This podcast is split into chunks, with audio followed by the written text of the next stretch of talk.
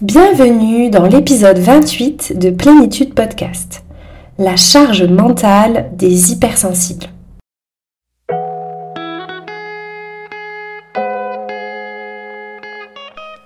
Bienvenue sur Plénitude Podcast, le podcast pour la santé des hypersensibles qui s'adresse à toi si tu souhaites comprendre ton fonctionnement atypique et ses impacts sur ta santé pour savoir comment te réguler et retrouver ta vitalité.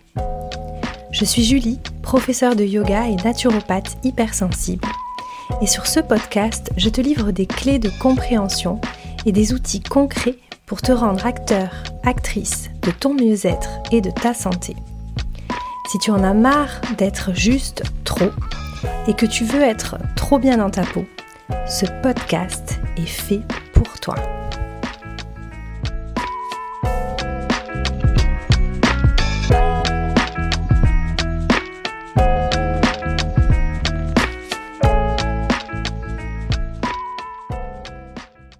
Bienvenue dans ce nouvel épisode du podcast Plénitude. Aujourd'hui, on va parler de la charge mentale chez les personnes très sensibles, que j'appelle aussi les hyperpenseurs. La charge mentale, c'est un sujet qui touche tout le monde, même si les études montrent qu'elle touche encore plus les femmes. Mais il est vrai que j'observe sur moi-même, par rapport à mon mari par exemple, et dans ma clientèle de personnes très sensibles, qu'il y a charge mentale et charge mentale. Quand je sonde ma communauté, un des problèmes majeurs qui ressort est cette hyperactivité mentale, les pensées qui fusent, les ruminations, une agitation mentale, un cerveau qui tourne tout le temps très vite. Les problèmes qui en découlent sont malheureusement nombreux, fatigue permanente, troubles du sommeil, déconnexion de sa vie et de son entourage par l'incapacité à être vraiment présent. Alors si tu fais partie de la team, cet épisode est pour toi. On va décortiquer le pourquoi et surtout le comment faire pour ralentir un peu tout ça. Mais avant de démarrer l'épisode, j'ai une grande nouvelle à t'annoncer. Après un an de vie du programme Plénitude, je suis de plus en plus convaincue de son utilité et de ses résultats, mais j'ai décidé de modifier un peu son format afin de coller au mieux à tes attentes. Le programme est donc en refonte et reviendra en 2024. Si tu souhaites être informé, tu peux t'inscrire dès maintenant à la liste d'attente dans les notes de cet épisode. Revenons maintenant à notre sujet du jour. Je te propose de commencer par définir ce qu'est la charge mentale, car même si ça paraît évident, en étudiant ce sujet, j'ai pris conscience de choses que je n'imaginais pas forcément au départ et qui m'ont fait vraiment réfléchir. Alors, la charge mentale, c'est quoi? Ce qu'on appelle communément charge mentale porte un nom bien précis en neurosciences. On appelle ça la charge cognitive. Elle englobe la somme des activités mentales que nous réalisons au quotidien, tant sur le plan professionnel que sur le plan domestique. Alors c'est important de distinguer la charge mentale professionnelle de la charge mentale domestique. La première se définit comme le fait d'être mentalement préoccupé par des considérations d'ordre professionnel, y compris en dehors de ses horaires de travail. D'autre part, la charge de travail domestique consiste en un travail de gestion, d'organisation et de planification qui est à la fois intangible, incontournable et constant et qui vise à la satisfaction des besoins de chacun et au bon fonctionnement du foyer. Bien souvent, ces deux charges se mêlent dans notre vie, créant un ensemble complexe de responsabilités mentales. En somme, la charge mentale se manifeste par une activité constante du cerveau, une incapacité à déconnecter et une multitude de pensées et de tâches qui sollicitent en permanence notre attention. C'est comme si le cerveau était en proie à un travail incessant et ça provoque une fatigue mentale persistante. Alors, on va commencer par discuter un petit peu du fonctionnement du cerveau par rapport à cette charge mentale. En fait, il faut comprendre que la charge mentale, elle est ressentie lorsque notre cerveau fonctionne en mode analytique par rapport au mode automatique. Par exemple, quand tu es en train de te brosser les dents, tu fonctionnes en mode automatique. La charge mentale est proche de zéro. Quand tu effectues une tâche plus complexe ou une nouvelle tâche, prenons l'exemple de réaliser une nouvelle recette de cuisine, tu es en mode analytique, ça te demande un petit peu plus d'énergie, d'effort de concentration et donc de charge mentale. Mais évidemment, si tu effectues cette nouvelle tâche ou cette tâche plus complexe en n'ayant rien d'autre qui tourne en fond dans ton cerveau, tu ne te sens pas forcément dépassé. Il y a donc d'autres facteurs qui entrent en jeu. Pour commencer, il y a un phénomène cognitif qu'on appelle l'effet Zeigarnik. Cela correspond au fait de se rappeler deux fois mieux des tâches inachevées et d'oublier celles qui sont déjà accomplies. En fait, si tu es interrompu en plein milieu d'une action ou que tu n'as pas terminé une tâche, elle reste en mémoire de fond dans ton cerveau et ça crée une tension durable jusqu'à ce que cette tâche soit terminée, effectuée. Donc on voit ici que la charge mentale, elle est en partie liée à la mémoire. Et en effet, la mémoire est capable de retenir un certain nombre d'informations et de tout oublier une fois que les tâches sont achevées. En fait, cet effet Zeigarnik, il a un intérêt pour notre cerveau. Son intérêt, c'est de renforcer notre motivation à terminer une tâche et de se rappeler les points importants d'un projet. Mais le problème, c'est que ça empêche également de se concentrer sur autre chose tant que celui-ci n'est pas terminé. Alors, s'il n'y a qu'une seule tâche, ça va. Le problème, en fait, c'est lorsque les tâches s'accumulent. L'effet Zeigarnik nourrit ainsi notre charge mentale. Le cerveau reste accaparé par les tâches qui défilent dans notre esprit en permanence. Et ça, ça peut générer beaucoup de stress et provoquer même des insomnies à force de penser à toutes les tâches qui restent à faire. La charge mentale, elle est également en lien avec le nombre de tâches que l'on peut faire simultanément. C'est encore une fois un processus qui est lié à notre mémoire. En fait, nous avons deux types de mémoire, la mémoire courte et la mémoire à long terme. La mémoire à court terme, elle nous permet de retenir une quantité d'informations limitée durant une courte durée. On dit qu'il y a environ 7 éléments pendant 30 secondes. Donc cette durée, elle peut être éventuellement un peu augmentée si on répète sans arrêt l'information, comme par exemple quand on essaie de retenir un numéro de téléphone, ou bien si on lui donne du sens. On l'appelle aussi la mémoire de travail parce qu'elle permet de stocker et de manipuler des informations pendant une courte période, le temps de la réalisation d'une tâche ou d'une activité, comme par exemple chercher une information, raisonner, comprendre quelque chose. Donc par exemple, quand vous lisez une phrase, votre mémoire à court terme, elle mémorise les premiers, enfin le début de la phrase, pour qu'à la fin de la phrase, vous en compreniez le sens, ou par exemple un paragraphe.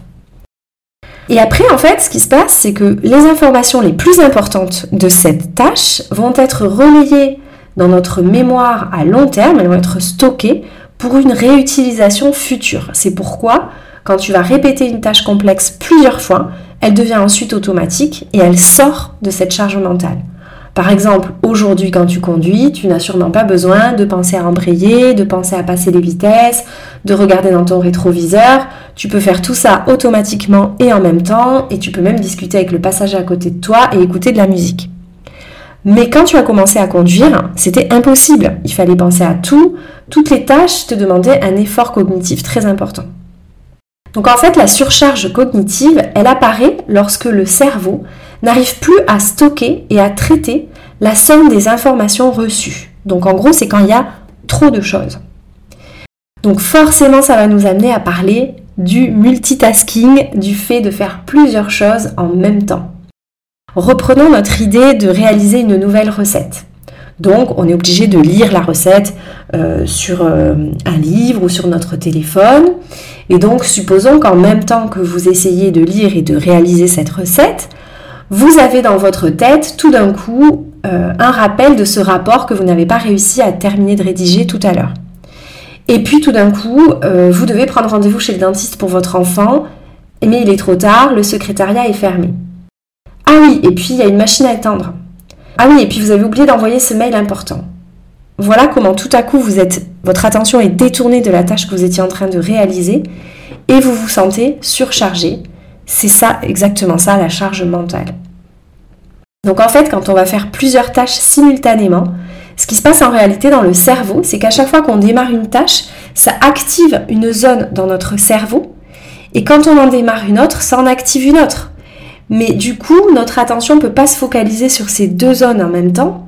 Et donc, euh, on va réussir beaucoup moins bien les deux tâches en même temps. Donc, euh, moi, j'ai longtemps cru hein, que j'étais capable de faire euh, plein de choses en même temps. Alors en fait, c'est seulement possible si une des deux tâches est une tâche automatique.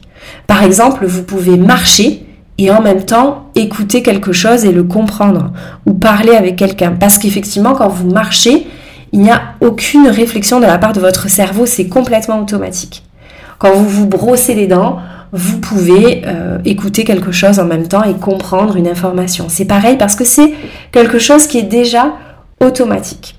Donc lorsque le nombre d'informations que le cerveau doit traiter devient trop important, notre cerveau fatigue et il s'ensuit ce qu'on pourrait appeler une surchauffe cognitive. L'ensemble de nos capacités cognitives s'en trouve réduite et il y a cette fatigue qui s'installe. Alors du coup, je voulais rebalayer avec vous les indicateurs qui révèlent d'une charge mentale élevée, avec en priorité, en premier signe, une fatigue physique et mentale persistante qui s'installe avec le temps et qui pèse souvent dès le réveil. Il y a également un sentiment oppressant d'avoir trop de choses à gérer, de ne pas s'en sortir, de se sentir dépassé, débordé. Et ça, ça crée cette pression mentale constante. La perturbation du sommeil, c'est aussi un signal très fréquent, qui est souvent marqué par des réveils avec des pensées parasites qui empêchent de se rendormir. Il peut y avoir d'autres troubles qui touchent à la fonction cognitive, comme par exemple perdre ses mots, euh, ne plus se rappeler ce qu'on allait dire, avoir des problèmes d'attention, de mémoire, euh, voilà, des difficultés à résoudre des problèmes qui en temps normal nous paraissent simples. Donc ça, ça traduit une saturation cognitive. Il peut également y avoir une confusion, une sensation de confusion face à la multitude de tâches, donnant le sentiment de ne pas savoir par où commencer, et cette difficulté du coup à s'organiser de manière efficace qui amplifie ce sentiment d'être submergé.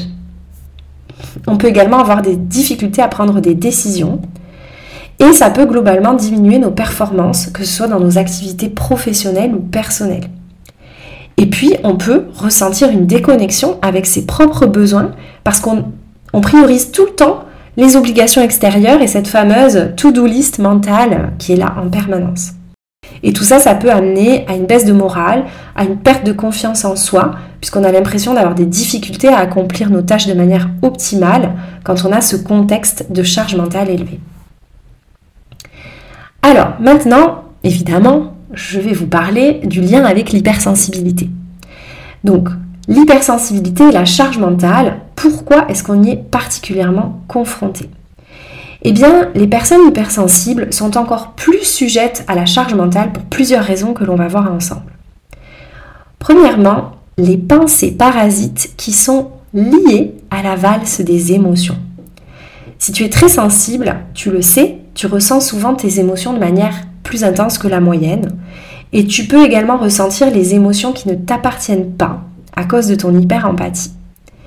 Et ces émotions, elles peuvent souvent déclencher une cascade de pensées, un dialogue intérieur constant qui vient se rajouter à cette charge de travail ou cette charge domestique en cours ou à venir qui est déjà là en toile de fond, qui vient également se rajouter à la tâche que tu es en train de réaliser et qui crée une surcharge supplémentaire. Et peut-être même que ça t'est arrivé dans des moments où tu es submergé par tes émotions de ne plus du tout arriver à te concentrer pour faire les tâches que tu as à faire.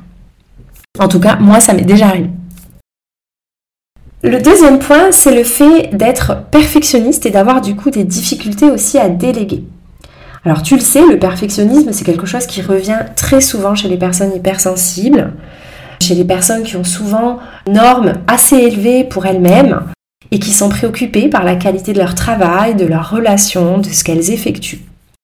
Donc cette quête de la perfection, ben, elle va certainement augmenter ta charge mentale parce qu'en t'efforçant de faire constamment mieux, peut-être que tu ne commences tout simplement pas certaines tâches, tu procrastines, ou bien tu ne termines jamais vraiment tes tâches parce que tu continues toujours de peaufiner, d'améliorer. Et du coup, tu vas expérimenter l'effet Zeigarnik de manière plus plus plus, puisque tu vas garder ces tâches non terminées ou non démarrées qui vont du coup rester euh, en charge mentale. Et peut-être aussi que tu as du mal à déléguer certaines tâches parce que tu penses qu'en les faisant toi-même, tu vas t'assurer que ça soit correctement fait. Du coup, il y a des choses que peut-être tu pourrais laisser faire à d'autres personnes que tu persistes à faire et donc tu te rajoutes encore une fois de la charge mentale.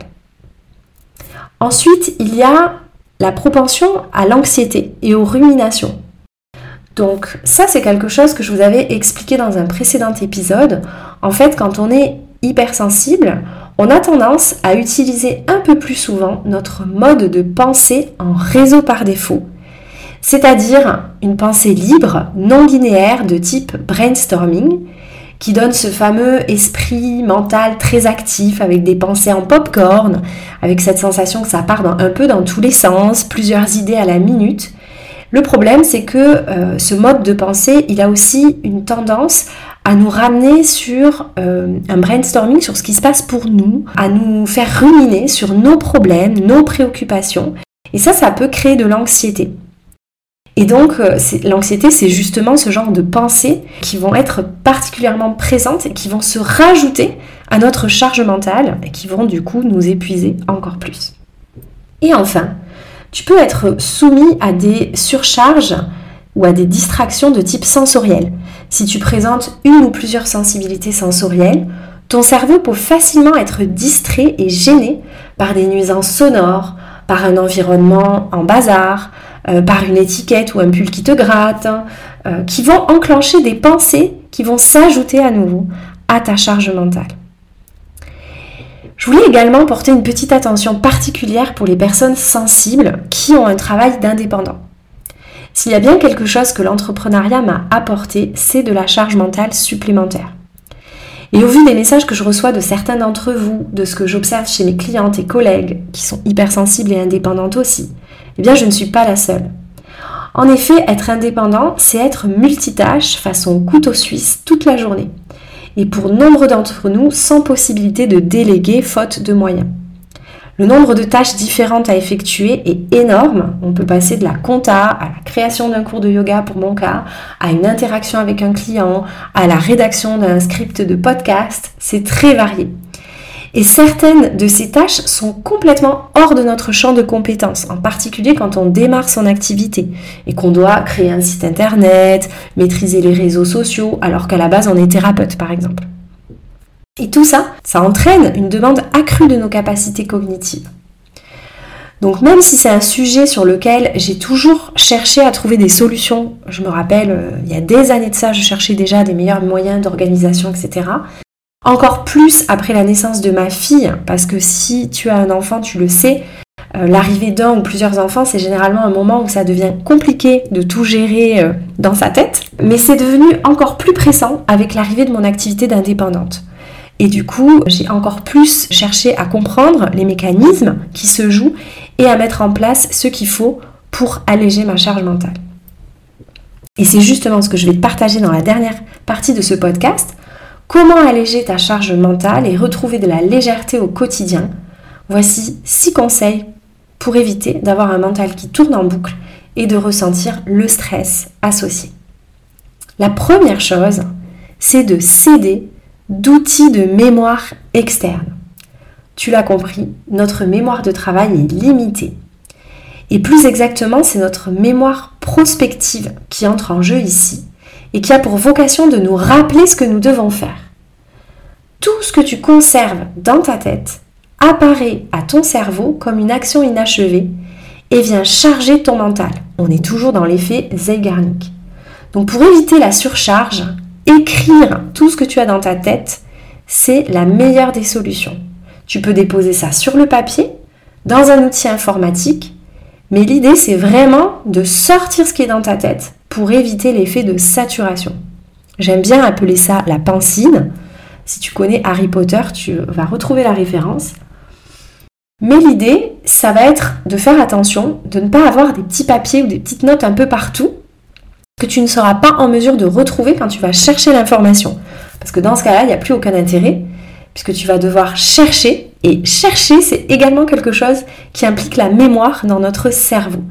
Donc il faut te trouver un système intelligent qui te permette à la fois de tout déposer, mais aussi de tout retrouver facilement. Le deuxième conseil, c'est de te créer des routines. Je m'explique plus tu vas faire une tâche de manière automatique et plus ta charge mentale sera réduite, comme on l'a vu tout à l'heure. Donc pour les charges que tu commences à maîtriser, qui sont vraiment des charges répétitives que tu fais régulièrement euh, dans tes journées, Les mettre en place de façon régulière et systématique sous forme de routine, ça va permettre à ton cerveau de réduire ses efforts et d'économiser son énergie. Donc moi ce que je te conseille c'est si tu le peux de positionner ces tâches un peu automatiques sur des créneaux de temps de ta journée où tu sais que tu as plutôt du mal à maintenir ton attention. Donc du coup, privilégier ces moments de faible attention pour les tâches automatiques. Troisième conseil, c'est de s'organiser et de planifier ces tâches pour les sortir de ton cerveau. Alors, ce n'est pas forcément simple de trouver un bon système d'organisation. Personnellement, c'est quelque chose que je travaille en continu depuis des années. Euh, mais ce qui est sûr, c'est que j'ai appris beaucoup de choses ces derniers temps. Et la première chose, c'est de considérer que tout ce qui n'est pas écrit est soit perdu, soit en train de tourner en boucle dans ta tête. La deuxième chose, c'est que les méthodes toutes faites, et il y en a pléthore, hein, je pense, matrice d'Eisenhower, méthode Pomodoro, la méthode Getting Things Done, la méthode Zen to Dawn. En fait, elles ne sont pas forcément bonnes pour toi. Moi, je crois que je les ai à peu près toutes testées.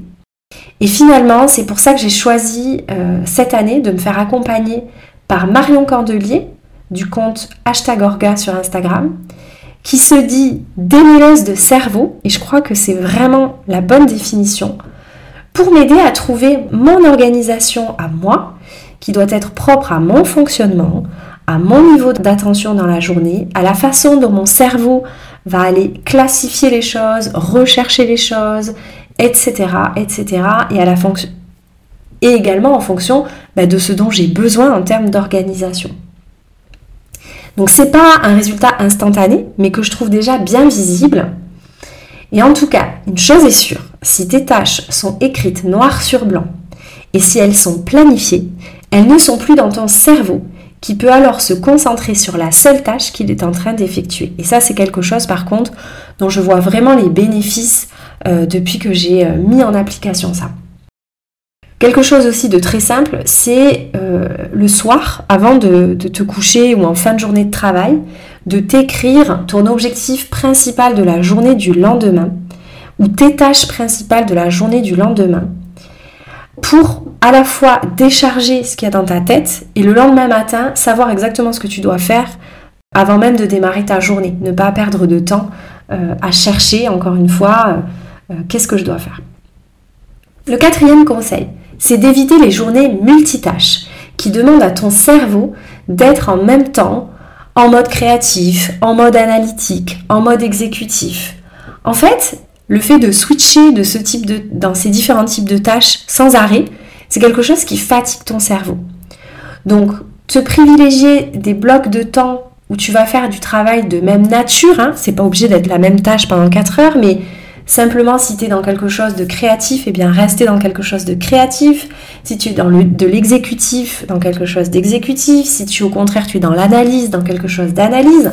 Donc par exemple, pour moi qui ai vraiment plusieurs activités, le yoga, la naturopathie, etc., il y a des types de tâches qui me demandent un effort de concentration sur une longue période. Par exemple, écrire un script de podcast, pour lequel je vais me réserver un temps long et sans distraction. Également, si on regarde le processus de création des cours de yoga, c'est pareil, c'est quelque chose qui ne doit pas être interrompu. Au contraire, dans les journées où j'enchaîne des cours de yoga, des rendez-vous avec des clients qui vont nécessiter plus d'interaction sociale, je peux intercaler des tâches qui sont plus automatiques et qui vont pas me demander une réflexion accrue parce que je vais mettre toute mon énergie dans l'interaction avec mes clientes. Cinquième conseil, euh, ça va être de simplifier ses journées et de prioriser ses objectifs. Même si on a tendance à aimer la complexité et la subtilité quand on est hautement sensible, on bénéficie tous à plus de simplicité. Ce qui va faire qu'on se sent bien à la fin de la journée, c'est d'atteindre l'objectif ou les tâches qu'on s'était fixées. Donc moins il y en a dans la journée, plus on a de chances d'y arriver et mieux on se sent. Donc ça, c'est encore quelque chose qui euh, est assez nouveau pour moi. Hein. Enfin, ça fait euh, pas si longtemps que j'applique cette méthode. Et c'est vraiment quelque chose que j'ai appris aussi au contact de Marion, c'est que la to-do list, ça ne doit pas être une liste de courses interminables. Elle doit être quotidienne et réalisable dans le temps que j'ai pour la réaliser. Sinon, ça vient se rajouter à la charge mentale parce qu'on continue de voir des tâches sur cette liste qui se mettent dans notre charge mentale et qu'on continue de se dire je dois faire ça, j'ai pas fait ça, j'ai pas fini ça, il va falloir y penser dans quelques jours, etc. Donc vraiment, euh, c'est hyper important que euh, la to-do list quotidienne soit faisable dans le temps qu'on s'était donné. Et même si finalement sur le moment on la suit pas exactement et qu'on a fait autre chose, on peut bien entendu déplacer les tâches, etc. Mais le fait de ne pas ouvrir son carnet et d'avoir une liste de 20 choses à faire en même temps, de voir 20 choses à faire, ça va vraiment déjà enlever une énorme charge mentale. Et sixième conseil, évidemment, c'est de s'offrir des moments de pause, de repos cérébral, de détente. Le cerveau, c'est comme les muscles quand on fait du sport. Il a besoin de repos régulier, de déconnecter, de faire des pauses, de faire autre chose qui lui demande un autre type d'effort.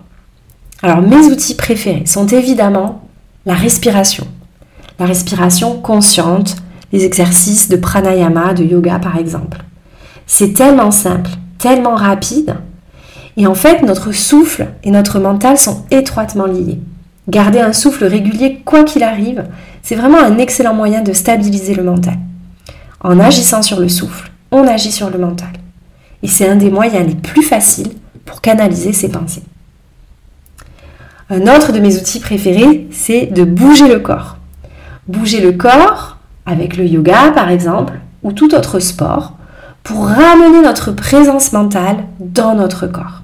Et ça, c'est hyper important pour cesser d'être continuellement dans notre mental.